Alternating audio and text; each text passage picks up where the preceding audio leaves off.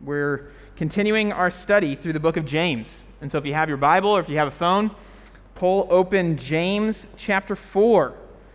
James chapter 4, verses 13 through 17. James 4, 13 through 17. Come now, you who say, Today or tomorrow we will go into such and such a town and spend a year there, and trade, and make a profit.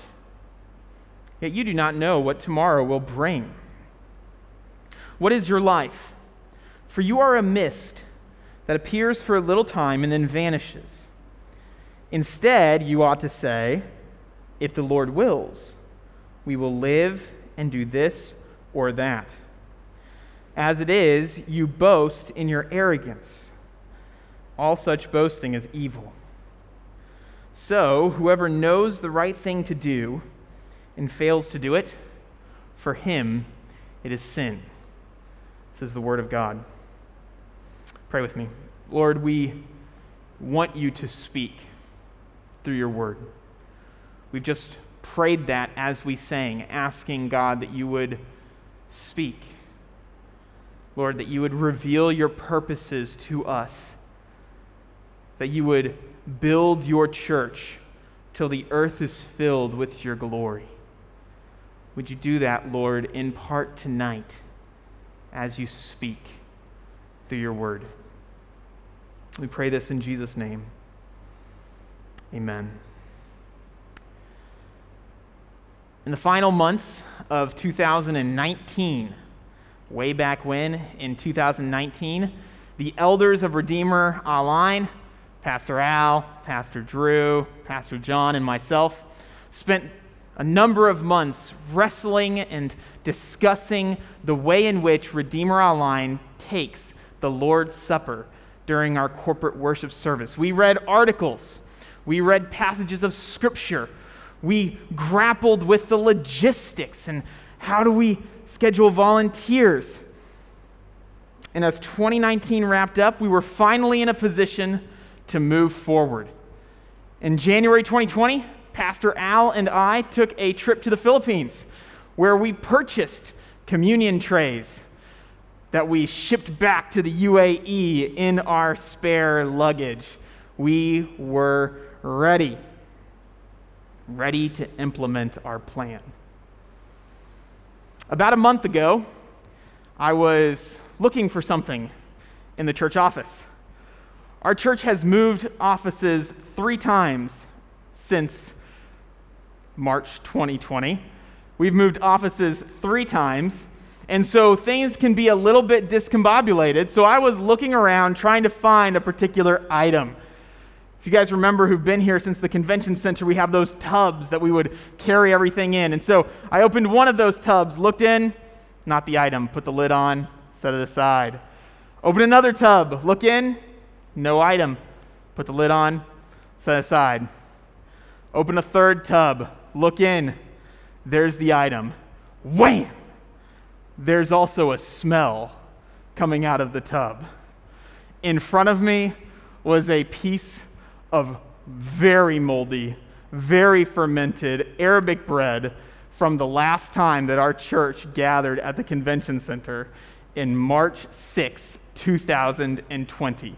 It had been sitting there for well over a year, baking fermenting, reaching that perfectly pungent point where I almost threw up.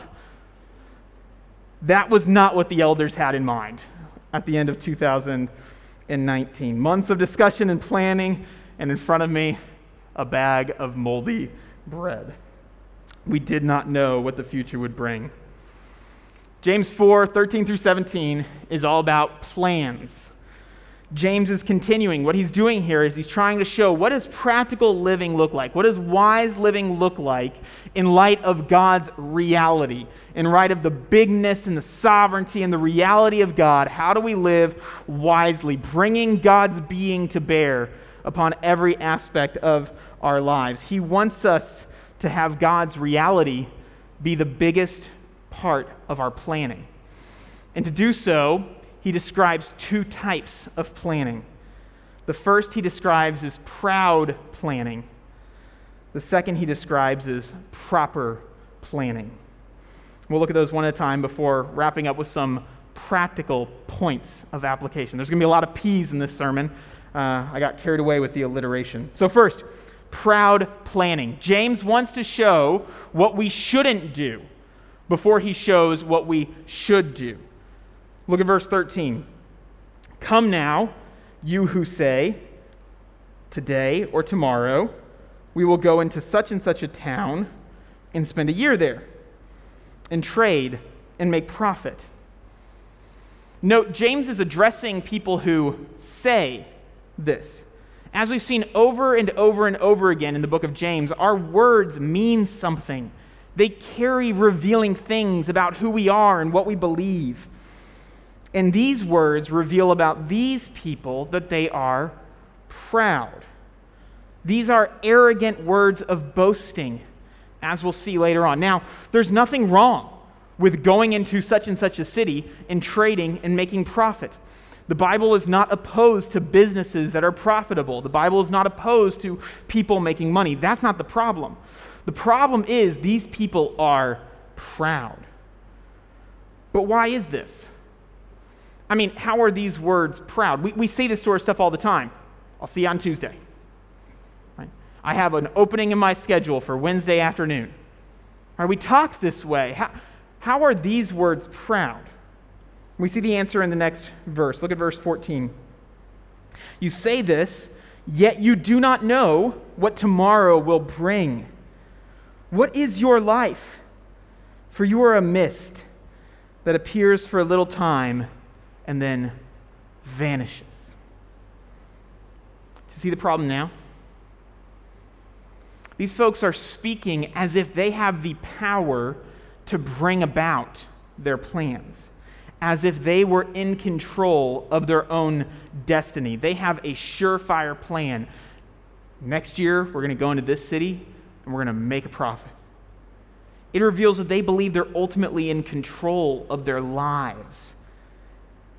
And through these words, they elevate themselves to the position of sovereignty.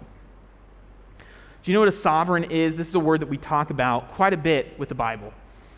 A sovereign is someone who has supreme authority, who has supreme rulership. In the UAE, the sovereign is Sheikh Khalifa. Sovereignty is what the sovereign practices. Sheikh Khalifa, as he rules over our land, exercises his sovereignty. It's the actual control, the actual practice of authority. The people that James is addressing who say this are acting as if they have sovereignty over their own lives. They're acting as if their wills, their decisions are ultimate, as if they can bring it to pass by their own desire. In doing so, they're believing they control their own futures. And this makes them proud because they don't. When you elevate yourself to a position that you don't deserve, you're practicing pride.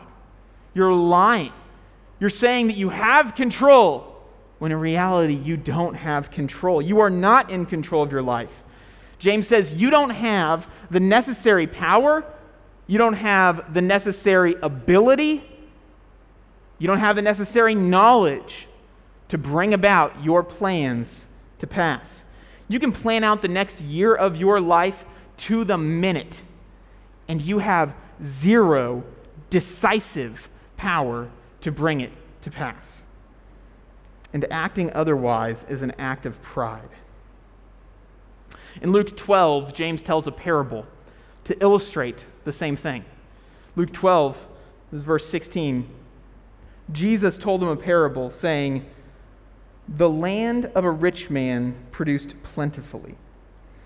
And he, the rich man, thought to himself, What shall I do? I have nowhere to store my crops. And he said, Aha, I will do this. I will tear down my barns, and I will build larger ones. I will store all my grain and my goods. I will say to my soul, Soul, you have ample goods laid up for many years. Relax, eat, drink, be merry. But God said to him, Fool, This night your soul is required of you. The things that you have prepared, whose will they be? This rich man gets an abundance of crops, and he looks around and he says, My barns aren't big enough to enjoy this to the fullest. So, what I'm going to do is I'm going to tear down the barns that I have, and I'm going to build bigger barns to enjoy more stuff. Now, Jesus' parable is especially getting at the love of this world, those who love the possessions of life but are not rich towards God. But it comes to bear on what James is talking about too. This man viewed his abundance of earthly possessions as a success, and he made a plan to enjoy them. He was going to store up his grain for the future, he was going to relax. The world would call this man wise. He's planning out his future, he's planning out his prosperity. In our context today, he would be investing in a retirement account, or he would be building a home back in his home country. This man is setting himself up for the future. He is living the UAE dream. And yet, there's a problem with his planning. And his planning is he failed to take God into consideration. In his love for possessions, he didn't factor in what God would want him to do with those possessions. He acted as if he were sovereign over his own life, but it is utterly false. And because of that, he's not wise. He's a fool. You see, God is sovereign. We are not. God is all knowing. We are not. God is all powerful. We are not. God is everlasting. We are mist that vanishes here today, gone tomorrow. And when we fail to take this into account, when we say to ourselves, we control our own destiny, we're not just being foolish, we are being wicked, we are being evil we are saying, God's not in control of my life, I'm in control of my life. And that is rebellion against the one who is the sovereign. Those who rebel against Sheikh Khalifa are punished for it. And he's just an earthly sovereign.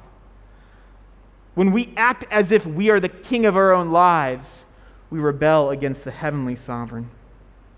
In church, how often do we make decisions thinking as if we control our future, thinking as if our knowledge of the future is ultimately what counts. We tell ourselves, you know what, I'm going to spend more time with my kids after the next contract. I know if I can just get through this, I know I'll have more time to spend with my kids. Or we tell ourselves, you know what, I'll be able to give generously when I get a bump in salary that I'm expecting. I can't right now, but I know that when I have more money, then I'll be able to give generously. Or how often do we make decisions as if we can control the outcomes? If I parent my kids in this way, if I do all of the right steps, they're going to turn out to be worldly successes. Or if I go to the right university and get the right training, then I'll be able to get a degree and make my parents proud we, we treat the future like it's a transaction that we can control. And we're the best bargainer in the souk. We go in and we get our way no matter what. But we forget that we don't know what tomorrow will bring. When Laura and I were first married 10 years ago, we graduated from university, got married. The next month, we moved up to a different state, about 10 hours away from family, jobless. Now, Laura had g- gotten a degree in nursing.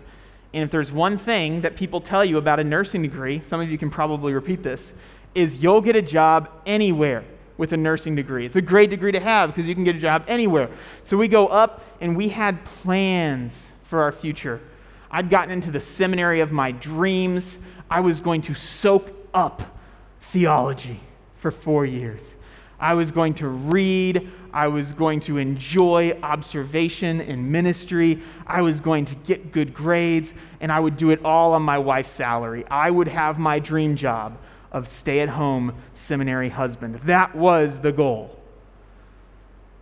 One month went by, no callbacks on Laura's applications. Next month went by, no callbacks. By the third month, we're there and the school year is about to start, and we're thinking, uh, we're running out of money. So we both get jobs. I start working at a bank, Laura starts working at a coffee shop. Four months go by, five months go by, six months go by, no callbacks. And now, all this time, we're looking, and I'm going through my first semester of seminary, which I thought was going to be a dream. I had a vision for what it was going to be like, and it is crumbling in front of me. I remember nights sitting on our couch just crying, trying to process is this what we're supposed to do with our lives? We thought it would be this way, and it's not this way. Why is it so hard, God? Why is this not going the way that we planned it? When we were brought to the lowest point that we had been, in God's grace, Laura got a job. But in our desperation, what we realized is that we were keenly aware that we were not in control of our destiny, that we were not able to plan our way out of anything that came our way. And that job that Laura got, it wasn't a dream job. It provided for our living expenses for a time. It allowed for us to start a family. But it was hard work. It wasn't fun. It wasn't enjoyable. It was filled with a lot of difficulties. So it wasn't a complete worldly success story. But through it all, it was a success. And it was a success because we realized that God is sovereign and we are not. We learned to walk by faith saying, We're not in control of our lives. And that's a good thing, God. And through that experience, I can tell you, we've had to make a lot of big decisions over the course of our marriage. Through that experience, we learned over and over and over again what it looks like to trust God and to see Him provide. The problem you see is not with our planning. James is going to talk about proper planning here in a minute. The problem is not with our planning, the problem is with our pride when we assume that we can just will things to be, we're taking the place of God, exercising authority over our own lives. And we learn how deeply we worship that idol of self, that idol of control, when things don't go according to our plans. When things all of a sudden go the way we didn't expect them to, and we're paralyzed with anxiety, or we scream in anger because it's not going the way we want. James attacks proud planning first in order to show us what proper planning is. James wants us to plan in a way that honors the Lord and to glorify God, showing how dependent we actually are. And that's what we're going to look at. Verse 14. Let's look at the second half again here proper planning. What is your life? James says. For you are a mist that appears for a little time and then vanishes. Instead, you ought to say, If the Lord wills, we will do this or that. As it is, you boast in your arrogance, and all such boasting is evil. So whoever knows the right thing to do and fails to do it, for him it is sin proper planning is the opposite of proud planning. Proper planning is humble, where proud planning is arrogant. Proper planning is righteous, where proud planning is evil. Here, James gives three aspects of proper planning that honors the Lord. They're the flip side of proud planning. So, first, proper planning recognizes the nature of life.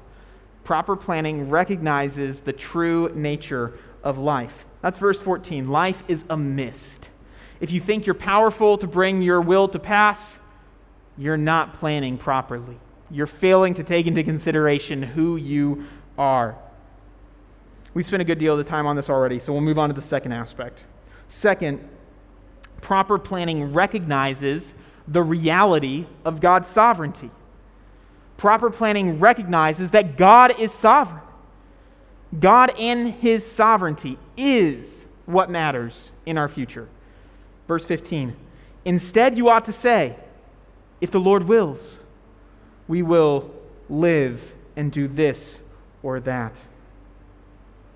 Now, note, this is not fatalism. That's not what God's sovereignty is.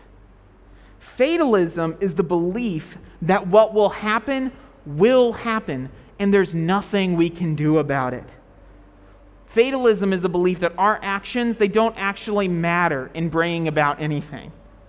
But that's not what the Bible teaches when it comes to God's sovereignty. God is completely and utterly sovereign. There is no one higher, and his will is ultimate. The Bible is crystal clear on that. For example, God is sovereign over life and over death. See now, I and he, there is no God besides me. I kill and I make alive.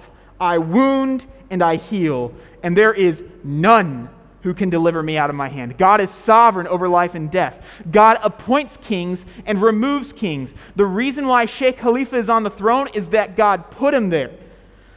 Blessed be the name of God forever and ever, to whom belong wisdom and might. He changes times and seasons. He removes kings and he sets up kings. God sends disaster and God sends prosperity. I form light and create darkness. I make well being and create calamity. I am Yahweh who does all these things. Does disaster come to a city unless the Lord has done it? You look around, you see calamity. God's sovereign over that. The Bible says God's sovereignty is ultimate and his purpose will stand. His purpose from long ago will stand. Isaiah 46 I am God and there is none like me.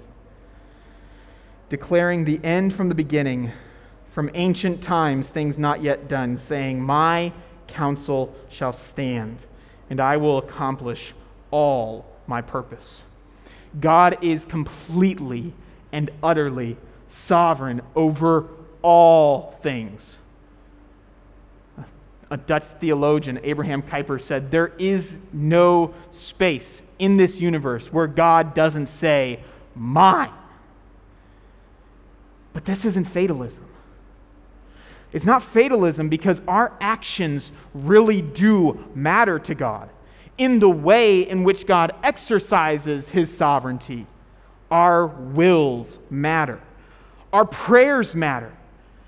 Jesus said, Will not God give justice to his elect who cry to him day and night?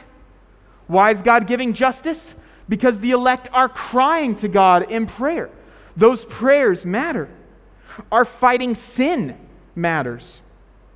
Put to death, therefore, what is earthly in you sexual immorality, impurity, passion, evil desire, and covetousness, which is idolatry. God will not put your sin to death apart from you putting your sin to death. You are commanded to fight your sin. Our sharing the gospel matters. Therefore, Paul writes, we are ambassadors for Christ. God, what's God doing? He's making his appeal through us. We implore you on behalf of Christ be reconciled to God. Sovereign over salvation making his appeal through us. And our planning matters. Proverbs 6 Go to the ant, O sluggard. It's a good word, sluggard. Consider her ways and be wise. Without having any chief officer or ruler, she prepares her bread in summer and gathers her food in harvest. Look at the ant. The ant makes a plan. The ant without anyone telling them what to do, acts in a decisive way. God's sovereignty, true sovereignty, doesn't lead to fatalism, it leads to action. But this is action that is a certain type of action. An action that recognizes that God's will is decisive, ours is not. Our wills matter, but they are not ultimate. Our wills say, if the Lord wills, we will do this. And this is how proper planning, humble planning, actually leads to confidence. What is God's purpose for your life? What does God plan for you? If you're in Christ Jesus, then you know his purpose for you. God wants you to be happy forever in him, being made to look like his son. You pray, what is God's will for my life? That. Look like Jesus and be happy forever. In fact, everything that happens in this life, all the hardship, all the good things, joblessness or success, sickness or health, comfort or suffering, all of that exists for the eternal good of those who are in Christ Jesus.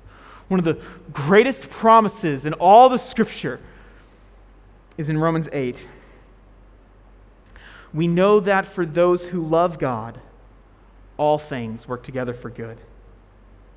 For those who are called according to his purpose. All things work together for your good if you are in Christ Jesus. If you belong in Christ, if you have turned away from your sin, recognized you are not sovereign over your life, turned to God in repentance and faith, and believed in the name of Jesus, then everything in your life works for your eternal good. That's God's purpose, and God's purpose will stand. No matter what, you will be glorified like Jesus. So Paul goes in Romans 8. Those whom he justified, he also glorified. Everything that comes your way in this life comes from the hand of a Father who seeks your good. I love the way the Heidelberg Catechism, the Heidelberg Catechism is an old uh, series of questions and answers written hundreds of years ago. I love the way it talks about God's providence, God's sovereignty. It says this God's providence is his almighty, ever present power, whereby, as with his hand, he still upholds heaven and earth and all creatures, and so governs them that leaf and blade, rain and drought, fruitful and barren years, food and drink, health and sickness, riches and poverty, indeed, all things come to us not by chance, but by his fatherly hand. There's something in your life this next week. God is being a father to you if you are in Christ Jesus. That is not coming into your life to destroy you. You are in Christ, that is coming into your life from the hand of a Father who loves you and is for you and wants you to be eternally happy in Him. James points out that we don't know what tomorrow brings in order to humble us. I think James is echoing Jesus' words in the Sermon on the Mount, where Jesus says the same thing. You don't know what tomorrow brings. But Jesus' point there is not merely to humble us, Jesus' point is to comfort us. You don't know what tomorrow brings, but your Father does. And you have a good Father who's in heaven who will not give you a stone when you ask for bread, and will not give you a snake when you ask for fish. If you are here and you're not a Christian, then this means that you don't know God in this way, and you can't claim these promises. If you are not in His Son, God is not your Father. But the good news is that you can be. Not one of us deserves to be children of God. In fact, we become that way by recognizing that we don't deserve it, that it's only by the blood of Christ shed for us that we are adopted as sons and daughters of God. By turning away from your sin and turning to God in humble faith, these promises for God's good purpose for you can be yours. Proper planning recognizes and rests in God's sovereignty. Third, and much shorter, proper planning recognizes that it is sinful to fail to trust the Lord. It's sinful. That's what James is saying in verse 17. So whoever knows the right thing to do and fails to do it, for him this is sin. The right thing to do, according to James, is acknowledge God's sovereignty over your life. Trust the Lord with your future. Say, if the Lord wills, rather than controlling your own destiny. And this should convict us because if we act as if we're king of our lives, we're not being merely foolish, we're being sinful. And if we plan without taking God into account, when we know that we're supposed to, it is sin for us. Proper planning recognizes the true nature of life. It recognizes God's sovereignty, and it recognizes the sin that it is to fail to trust God. I want to wrap up today by answering the question of how. How do we plan properly? How do we actually do this? Because every single one of us is going to have to make decisions in life. How should we approach this? There's six steps. I'm looking at the clock and I'm going to move through them quickly. The first is purify your desires. Before you plan, before you sit down with your pencil and paper, purify your desires. James makes it very clear earlier in this chapter that we can ask God for things with the wrong desires to spend it on our selfish passions. We can plan things that are all about us and dishonoring to God. So before we move forward an ounce or a gram or a milliliter, we should purify our desires. Second, put to death the desire for control in your life. This is a sub point of the first one. Put to death the desire of control over your life. Before you plan, ask yourself how would I respond if this didn't happen? And if the answer is you would be devastated, then it means you might be worshiping your plan. Die to that. Actively fight for faith. Say, I don't have control, God, and I'm acknowledging that before you. This leads to the next thing. Third, pray. Prayer will reveal whether you are actually putting the desire for control to death or not. Our prayers demonstrate how much we trust in ourselves or not. The prayerless person is the person who says, I'm going to that city. The prayerful person is the one who says, If the Lord wills, I'm going to that city. When we plan, we should ask God for guidance, ask God for help, ask God for discernment and for wisdom and for the power to accomplish things. We acknowledge our lack of control by going to God in prayer. Fourth, pursue wise counselors. Pursue wise counselors. One of the ways that God answers prayers for wisdom is by putting people in our life who can help us be wise.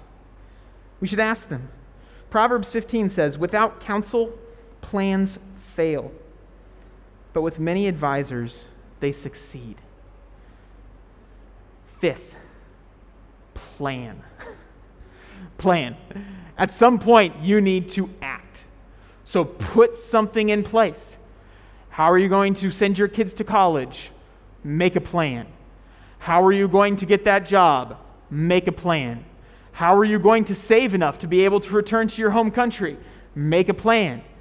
How are you going to discern whether you should go to this city or to that city? Make a plan. At some point, we act in faith, but acting nonetheless. And then finally, preach the truth to yourself. Both as you plan and after you plan.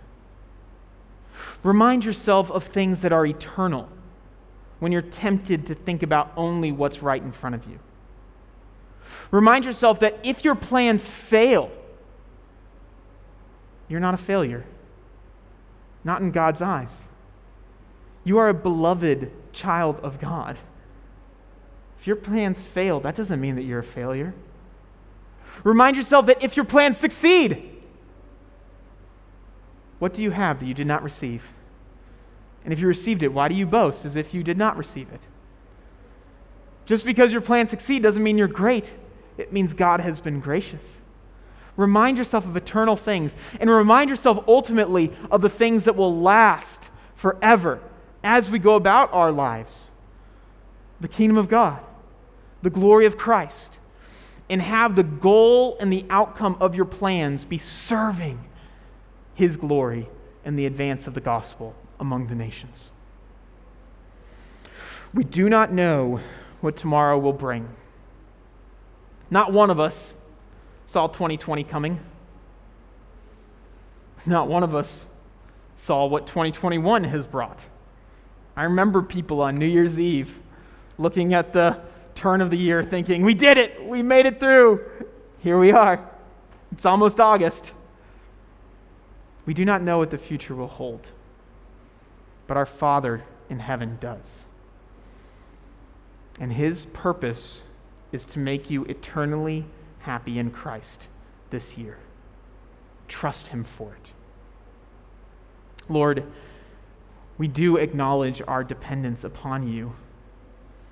Lord, we turn to you and we ask that you would help us. We cannot do this on our own, Lord, and we don't presume to be able to. So, Lord, help us to plan humbly, to live righteously before you. We pray this in Jesus' name. Amen.